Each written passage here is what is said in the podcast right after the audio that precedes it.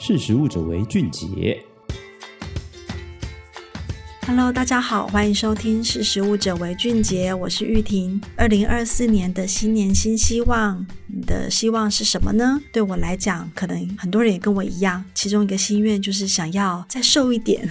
希望能够减肥成功。那不少人呢，想到减肥，第一个想到的可能会想到的是，诶，少吃一点饭，哈，减少碳水化合物的摄取。但是，少吃碳水化合物对于减重真的有明确的帮助吗？我们请。教这个实力专栏作家，美国纽约哥伦比亚大学的营养教育博士白祥良老师跟我们来分享。其实呢，碳水化合物并不全然会导致肥胖的，因为呢，碳水化合物呢，你要考量的还跟升糖指数有关系。那什么是升糖指数呢？它表示的是在摄取含有五十公克的碳水化合物的食物之后的两个小时，血糖上升的对照值。所以呢，如果你把糖跟白吐司面包对血糖的影响定义定为一百的话，再跟其他食物来去做这个血糖上升快慢的对照，可以把碳水化合物分类成高升糖指数的碳水化合物、中升糖指数以及低升糖指数。那换言之呢，我们用这样子的来一个分类哈，你可以知道说什么样对你的血糖的这个变化呢来得更剧烈。那属于高升糖指数的食物类别呢，包含了白面包啦。早餐的麦片啊，马铃薯、年糕。爆米花、意大利面、bagel 等等，用这个呃面粉做的一些烘焙产品。那中升糖指数的产品呢，就包含这个杂粮类的黑麦面包，然后小麦的这个爆米花，然后糙米，然后粗的这个麦粉、全麦啊等等。像这些，像是香蕉还有地瓜，也属于这个中升糖指数的。那低升糖指数的呢，就包含了这个豆类，像是黑豆、红豆、扁豆啦、豌豆、鹰嘴豆等等，还有种子类，像葵花籽、亚麻籽、南瓜籽、芝麻，然后还有核桃、腰果啊等等这种大多数的全谷类的产品，以及多数的水果呢，都可以叫做分类为是低升糖指数的。那怎么样去缓和你吃了碳水化合物对血糖起伏的影响呢？像是高升糖指数的食物呢，你摄取之后，很快的你血糖在短时间内就会明显上升。然后为了你的身体会有自然的机制哈，为了让血血糖维持在正常的范围之内，你这个身体它就会出现了一个叫做恒定的机制，它会自动分泌胰岛素，把这个过剩的血糖转换成肝糖或者是脂肪。所以呢，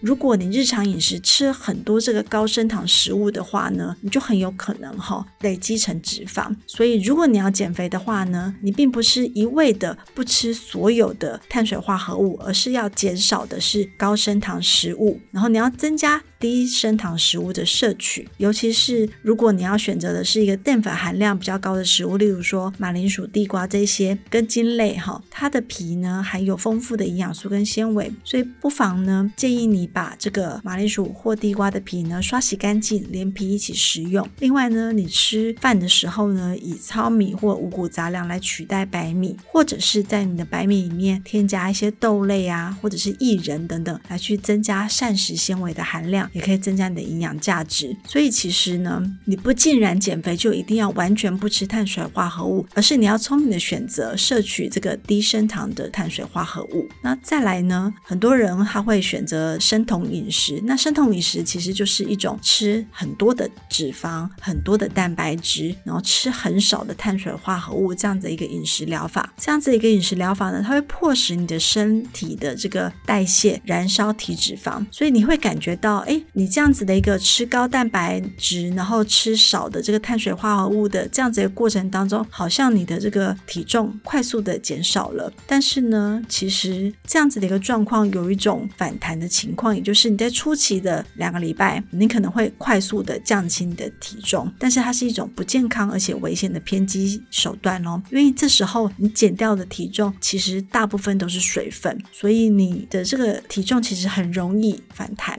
那再加上这样子的饮食方法呢，摄取了大量的动物性脂肪跟蛋白质，那我们应该也都知晓，你大量的动物性脂肪其实也可能会增加你的心脏血管疾病的一些风险。所以呢，长期的使用这个生酮饮食的减肥法，其实并不是一个聪明的方法。那另外呢，生酮饮食它极度的限制吃很少很少的碳水化合物，那可能会造成什么样的生理影响呢？这时候，其实你的体内的新陈代谢的生理会有产生变化，有可能会导致最简单的。疲劳或头痛，因为呢，你身体没有适当的血糖来当做你的能量来源，这时候你的身体只能够迫使的利用糖跟脂肪来去燃烧嘛，然后让你产生一些能量，让你可以继续的工作或者是一个学习。可是这样子的一个初期情况呢，你可能会产生有点类似流感症状，好像哎身体有点虚弱哈，然后疲劳啊，然后头痛这样子。那在长期以来呢，会对你的肾脏造成一些负荷，因为大量的动物性蛋白质呢，会使你的血液呈现。酸性增加你的肾结石的风险，这时候也有可能会恶化你有可能会存在这个慢性肾脏疾病的一个状况。接下来呢，因为你少了碳水化合物的摄取嘛，同时你也可能少了这个摄取蔬果，所以当你的纤维摄取量低的时候呢，就容易造成便秘，对你的肠胃健康当然就会有一个负面的影响啦。再来就是你多吃了很多东西，以及少吃了部分的营养素，也就会让你的这个营养素摄取不均衡嘛。那长期以来，就会导致你的有一些慢性疾病的产生。根据有一些研究显示呢，以动物性食物为主的低碳水化合物的饮食，有可能会导致心脏血管疾病的风险，甚至让某些癌症的死亡率上升。所以这个长期以来呢，都是一个蛮不好的身体的恶性的循环。所以你短期可能为了减肥哈，少吃全部的碳水化合物，但是你其实无心中也舍去掉了一些对身体有益的营养素，这个其实长期以来对减肥，即使你可能瘦了，但是你的健康是不好的影响。所以这个就是要提醒大家哈，其实减肥多运动，运动量增加，然后你的这个生活饮食正常，那其实在热量的部分呢，去控制啊，少吃含糖的饮料啦、甜点这一些，多吃一些呃有纤维的一个食物，然后让你的饮食是均衡的，不要去刻意的哈采取某些极端的这个饮食做法，其实你的身体的这个体重呢，也就可以很顺利的慢慢的降低了。所以，我们不要追求很快速的减肥，而是我们要健康的让自己的体态以及身体的循环的状况越来越好。所以，希望大家新的一年身体能够健健康康的，然后在饮食的部分能够更加注意。那今天的识食物者为俊杰跟大家分享到这边，下次见，拜拜。识时务者为俊杰。